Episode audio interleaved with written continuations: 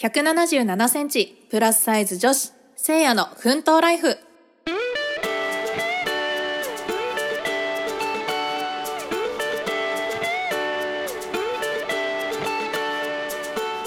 始まりましたせいやの奮闘ライフ。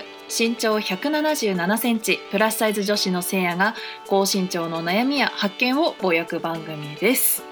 えー、皆様お久しぶりでございます。5月1日日曜日になりました。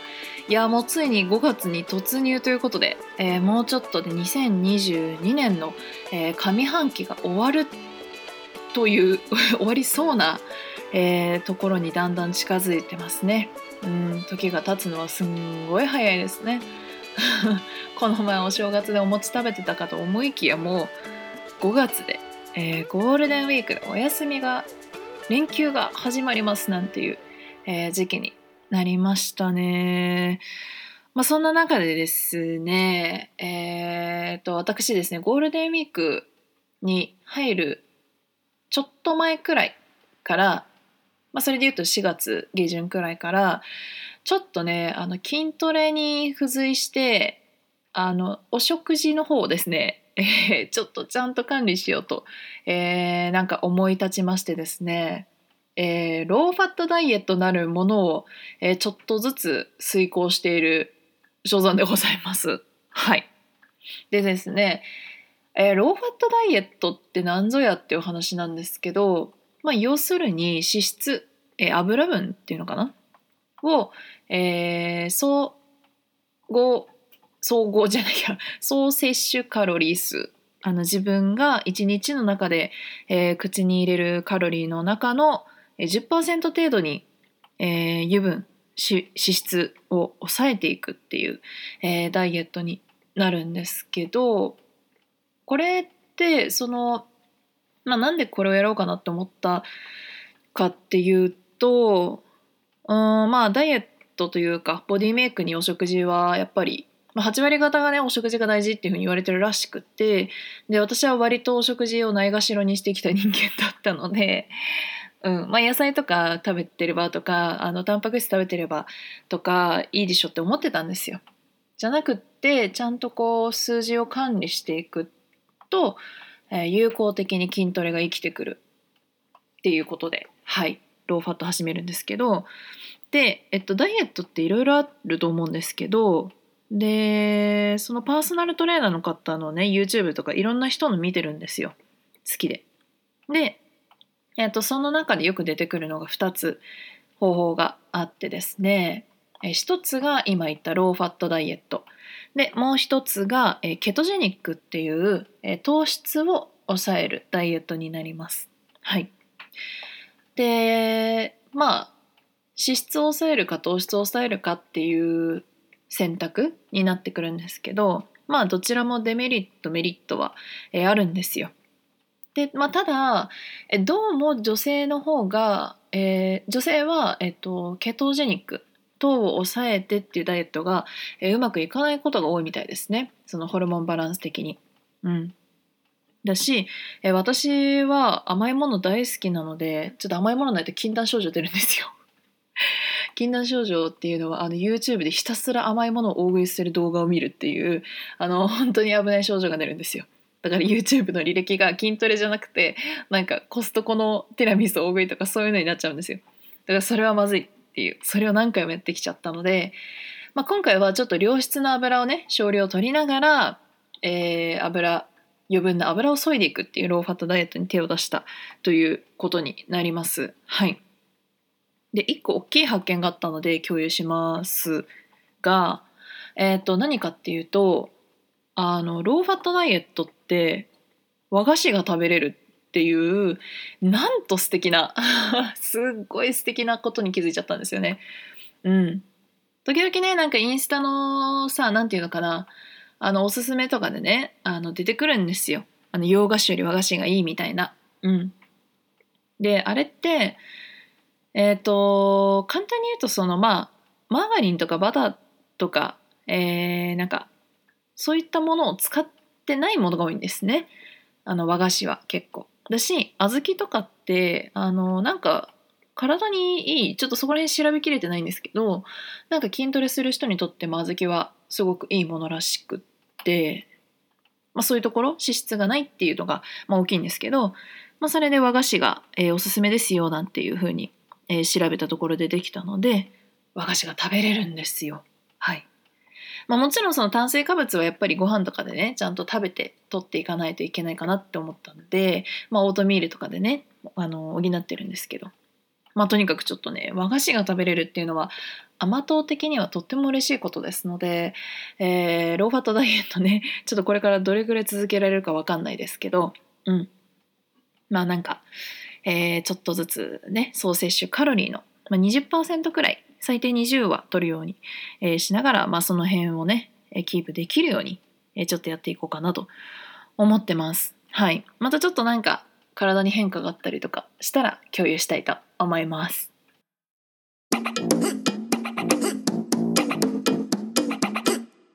さあ本日のトピックは実際あのアニメキャラって私より身長高いの？低いの？いや同じなの？っていうところを、えー検証していきたいと思います。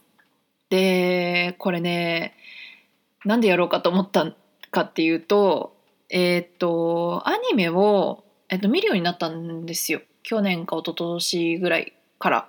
はい。できっかけは「えーっと鬼滅の刃」です。うん。あの流行りに乗ろうと思って アニメあんまり見てこなかったんですけどちょっと何気なくネットフリックス開いてまあちょっと見るかと思って見たらもう一気見。完全にもう虜になっちゃって、えー当時は映画が出てる公開くらいまでの時期だったんでもう3日間で完結しました。あの2日間でアニメ全部見てでその3日目に映画をあのお母さんと見に行って「えー鬼滅ね鬼滅」の映画を見てっていうそのまあハードスケジュールななんか暇なのって思われるくらいなスピードで見ましたっていう。でそこから「進撃の巨人」見たりとか、えー働く細胞」見たりとかしてます。はい。今んとこはそのくらいかでも。うん。まあ、これからちょっといろいろ見たい映画映画じゃないや、えーアニメがね。いっぱいあるのでそれを見ていこうかなと思ってるんですけどで今回は「鬼滅の刃」のアニメキャラを検証していくんですけどあのーなんで「鬼滅の刃」かっていうとえっと最近見始めたんですよ実は新しいシーズン。あのー、3, 3シーズン目って言ったらいいのかな？うん。2シーズン目があの映画の内容とリンクしてるものなので、まあ、2シーズンまでは見てたんですよ要は内容知ってたっていう。で、まあ、一応あのネットフリックスでシーズン2も全部見てでその後今シーズン3をね見てます3期を見てます今。で、えーその中でですね新しい、えー柱えっと、鬼滅の刃見てない方に、えっと、説明をすると、えー鬼滅の刃っていうの中には、えっと、もともとのストーリーってその人間が鬼を倒すっていうのが大まかなストーリーなんですけど、で、その人間の中でも鬼を倒す部隊でもちょっと上層部というか、えトップクラスの人たちのことを、え柱と呼んでます。でですね、その柱がですね、えーシーズン3ではですね、えー宇髄天元というですね、人が、えーピックアップされて今描かれてるんですけどまあなんかねその人を見ててまあかっこいいなと思ってしまいででかつ、えー映画でもね煉獄さんがすごくかっこよかったと。うん、煉獄さんも柱ということで、えーちょっとこれはですねえ実際のフォルムどんな感じなんだろうかっていうのをちょっと気になってしまったわけですね。えー二次元に入り込むとこういうことですね。いろんな人がこういうことをしてるんじゃないでしょうか。実際どんな感じなんだろうみたいな。ということで。で、えっ、と、なので今日は「鬼滅の刃」の主人主人公じゃねえや、えー登場人物たちの身長を、えっとね、公式のファンブックっていうのが出てて、で、その中に身長書いてあるんですよ。で、それを、えっ、と、まあちょっとネットの情報になっちゃうんですけど、えー提示されてたので、まあ、ちょっとそちらの身長を参考に、えー、ああだこうだこうご紹介をしていこうかなと、え思います。まあ、ちょっと鬼滅を見たことないっていう人は、えっと、なんかね、名前とかググると、ああ、この人ね、この人ねってなるんで、面白いと思います。なんで自分の身長の人がいたら、あ結構いろんな身長の人いるんで同じ身長の人がいるかなっていうふうに聞いていただいてで同じ人がいたらちょっとググってもらってそしたらあこの人かと。かなりね愛着が湧くと思いますキャラクターに。はい。ということででは行ってみましょう。聖夜の奮闘ライフ。さあというわけでえーとまずですねえ身長がですね151センチの人から、えー、実は2メートルを超える方がいるんですね。いるんですよ。で、ということでちょっといっぱいいるので、えっと、150センチ台、160センチ台、170センチ台、180、192メートルということで、えー、それぞれ分けて一気にご紹介したいと思います。はい。というわけで、まず最初、150センチ台のキャラクターは3人です。まず、えー、虫柱の、えー、古町忍。忍さんですね。あの、妖艶なね、感じの雰囲気が出てるお姉様ですけれども。えー、忍さんは151センチです。はい。で、次。かまどねずこ。ねずこちゃんね。そう。えっ、ー、と、炭治郎、主人公の妹です。えー、ねずこは153センチ。はい。で、えっ、ー、と、3人目が、つゆりかなお。かなおちゃんね。あの、なんか、無口だけどなんかシーズン1の最後の方で確か炭治郎ってなんか喋ってたところが印象的だったんですけどはい、えー、彼女が156センチでございます。はい、この3人が150センチ台になってます。あの一応メインキャラクターの、えー、名前しか出してないんですけどえっ、ー、とまあ151って言ったら結構小柄ですよねきっと。うん、多分平均身長よりは低いんじゃないかな？日本の女性の平均よりは。うん、でもその忍さんって、まあ、柱っていうだけあるのであの自分でも言ってたんですけどその自分はその体格が大きくない代わりになんか毒を作れるとかそういうなんだろう頭の良さで戦える人な感じです。うん、でもそのスマートさで柱になれるってすごいな。本当にスマートだなと思いますね。で、ねずこは、えっと、しのぶさん、しのぶさんのプラス2センチで153センチということで、まあそんなに変わらないくらいなのか。うんうん。ですね。で、かなおちゃんも、まあでもかなおちゃん156センチだから、まあでも普通くらいになるのかな？多分ね。うんうん。世の中のこう日本人の女性の平均くらいになるんじゃないかなと思います。はい。というわけで次160センチ台に、えー、参ります。160センチ台がね結構いるんですよ。えっ、ー、とね1234566人いますね。一気に参ります。はい。160センチはですねまず1人目、えー、霞柱か？霞柱なのか？うん。柱の、えっ、ー、と、時藤無一郎です。私、この人知らないんだよな。ちょろちょろ出てるけど、あの、原作読んでない人なので、私は。アニメしか見てないので、まだちゃんとわかりません。でも、すごく、えー、なんか、陰の、何？陰キャのあの陰、陰のオーラを感じてます。で、えっ、ー、と、この人、時田無一郎が160センチです。はい。で、次、ヘビ柱、柱ですね。えっ、ー、と、柱の人。この人が、えっ、ー、と、イグロオバナイ。ちょっと名前が、難しいんだよ。イグロオバナイです。で、この人も、あの、取り扱われてないので、アニメで、しっかり。私もまだちゃんと分かってないんですけど、えっ、と、ヘビを扱う柱なんですかね。えー、この人は162センチです。はい、で次、えー、橋平伊之助、えーと、イノシシの、えー、被り物をしてる可愛らしい顔の登場人物ですね。メインキャラです。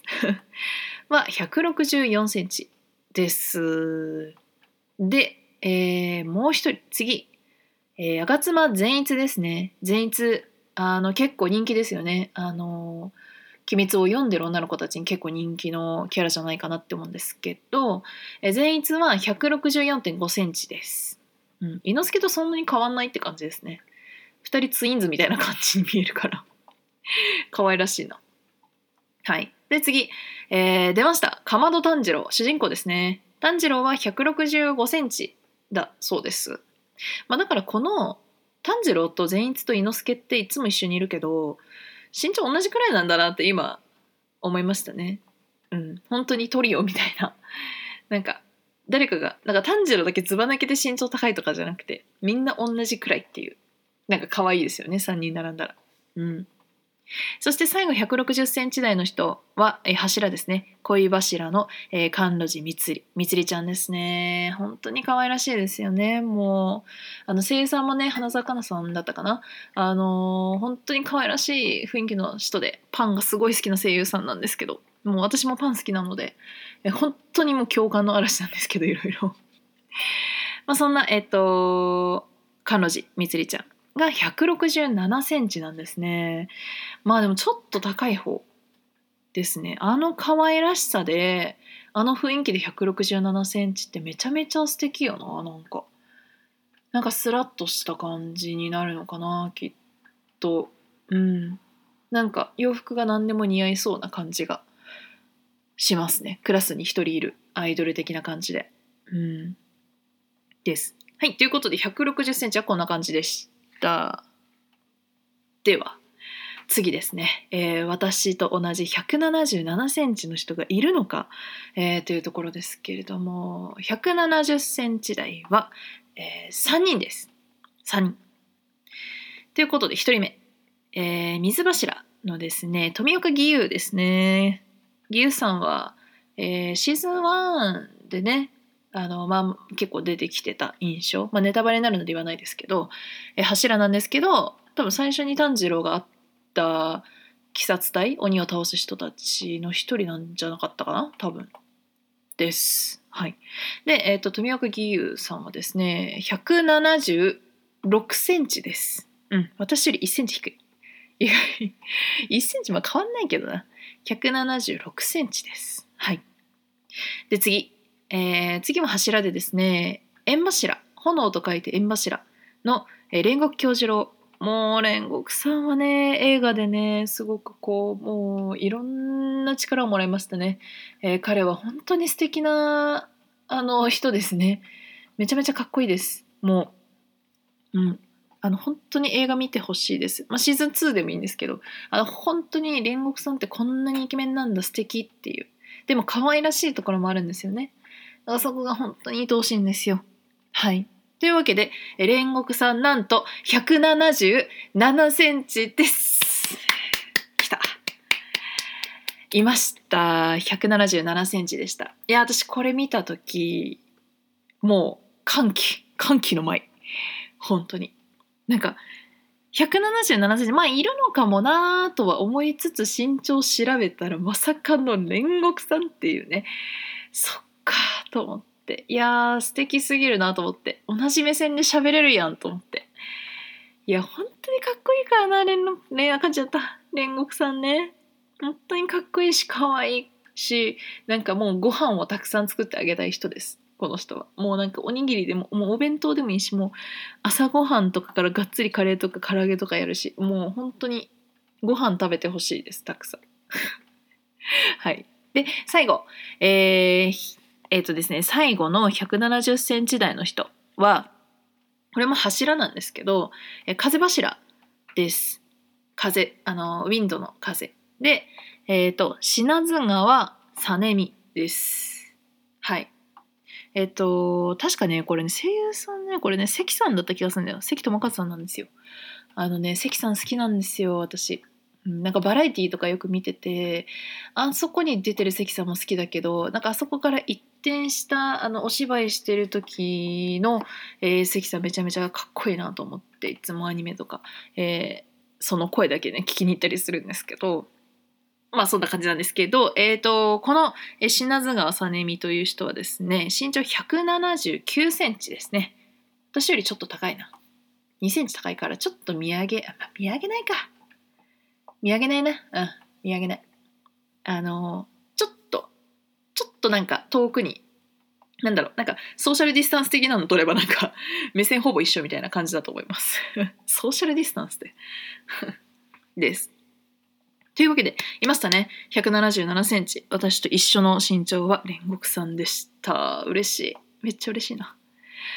はい。ということでですね、ちょっとちょっと、えーと、あと180センチ以降の方なんですけど、3人いるのでまとめて、えーお知らせしたいと思います。はい。で、まず1人目。これがですね、品津川さねみさん。おいおい、さっき出てきたやないかって話なんですけど、えーまず1人目がですね、えー品津川玄也ですね。えなんかこの人はさっきの品津川さねみかの、えっ、と弟にあたるらしいです。あのめちゃめちゃ無口で私もそんなにわからないんですよ。本当にわかんないんですけど、まあ本当に無口な印象です。うん。でこの人が、えー180センチですね。兄ちゃんよりちょっと身長高いっていう感じですね。まあでもほぼほぼ一緒ですよね。179と180だったらもう今身長兄弟ですよこれは。っていうね感じで、えー兄弟で高身長という人がいました。はい。で次2人目えっ、とね音柱の人です柱は宇髄天元ですね。はいこれがシーズン3でえピックアップされてる柱なんですけど、えー、宇髄天元はですねド派手な人なんですね。でもメイク取ったら本当にイケメンっていう、えー素敵な人なんですよね。めちゃめちゃイケメンでしたね顔がね。はい。というわけで、宇髄天元はですね、198センチです。おいおいおいおい、一気に行くなっていう。宇髄天元、確かに、あの、炭治郎に、なんか身長でけーみたいなこと言われてたんですよ。まあ、でも、言っても、まあ、炭治郎ちっちゃいから、それは言うだろうなと思ってて、まあ、180くらいだろうって勝手に思ってたんですけど、あの、まさかの90センチ台、なんなら2メーター近くあったっていう。198センチでしたっていう。いやもう顔もイケメンでがたいも良くて198センチでなんかもう人間性とかもイケメンだったらもうもうこれはもうただただのただただイケメン？もう肩書き職業イケメンみたいな感じになりますね。めちゃめちゃかっこいいですね。はい。というわけでえ最後のキャラクターに行きます。この方はえー姫島行明というらしいです。柱で岩柱です。岩柱の姫島行明です。この人は圧倒的に高身長らしくて、えー身長がなんと220センチ、え2メーター20センチあるみたいです。いやいやいやいやいや、オランダでもいないやろっていう。オランダでも220センチおらんやろって感じなんですけど、本当に高身長ですね。2メートルはすごいわ。うん。というわけで、一番トップは姫島行明だったということで、私、なかなかガタイもいいですからね、結構鍛えてると思いますよ。まあ、季節足りなんでみんな鍛えてるとは思いますけど、でもやっぱね、100何十センチとかじゃなくて、もう2メートル超えるっていう。でもなんかこの姫島さんってなんかまだちゃんとアニメでは描かれてないんですけどなんか泣いてるんですよ。なぜか。結構なぜか泣いてるところがあってまあなんか裏設定かなんかあるのかわかんないですけどはい。まあなんかどっしりこう渦井天元みたいにどっしり構えてるっていうわけではなく一番体が大きいけどえー、ななんかすっごい「俺俺」って感じじゃない人でしたね。今のところはそんな感じに見えてます。はい。ということで一番身長高かった人は2 2 0センチということではいご紹介しました。うん。いやどうですかね皆さん。身長自分と同じ人いましたかね？うん私はねあの煉獄さんと一緒ですからもう隣を歩きたいですね煉獄さんと。もう隣を歩いてなんか私の作ったお弁当うまいうまいって隣で言ってもらいたいって感じですね。うん。なんか本当にあの映画でずっとお弁当食べてうまいうまい言ってるんですけど。なんかね愛おしいんですよあのうまいって。なんかすごくなんかツイッターのボットみたいに言うんですけどうまいうまいって言うんですけど。でもなんかねなぜかこうやっぱあの美味しそうに食べてる感じとか本当に美味しいと思って言ってる感じがなぜか伝わるんですよ。ボットみたいな感じなのに。不思議ですよね。っていうわけでですねはい。身長実は柱の人たちってこんなに身長高かったんだよっていうのがね分かりましたね。なんかすごく「あの鬼滅の刃」を見る目が若干変わるというかあのいい意味でね。なんかああこのくらいの身長か。ああすごいな。それでこの動きか。みたいな。感じとかね楽しめる気が炭治郎もこんなに小柄なのにこんなに動いてみたいな、えー、また新しい楽しみ方ができましたので、えー、ぜひね「あの鬼滅の刃」見てない人はねあの面白いのでまあ1話最初冒頭見たらもう多分一気に見ちゃうと思うんでぜひね見ていただきたいと思います。はい。ということで今日は、えー、鬼滅の刃の、えー、メインキャラクターたちの身長をご紹介しました。せいやの奮闘ライフ。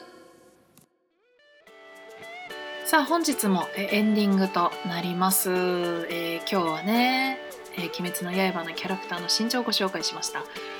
はい、えー、なんか他のなんか進撃の巨人とか。まあなんか国民的アニメでもねちびまる子ちゃんなのかサザエさんなのか、えドラえもんなのか、まあ、あの辺りもねなんかやっていけたら、えー、いいなっていうふうに思ってます、うん、やっぱ日本のアニメって良質ですよねすごく。うんなんか大人になっても見れるアニメって本当にすごいなって思います、うん、全世代が見れるアニメ「クレヨンしんちゃん」とかもそうか。とかあの長年ね声優さん交代しながらもやっぱりいろんな世代が、えー、そのアニメを楽しめてるっていうのは本当にすごい文化だと思いますね。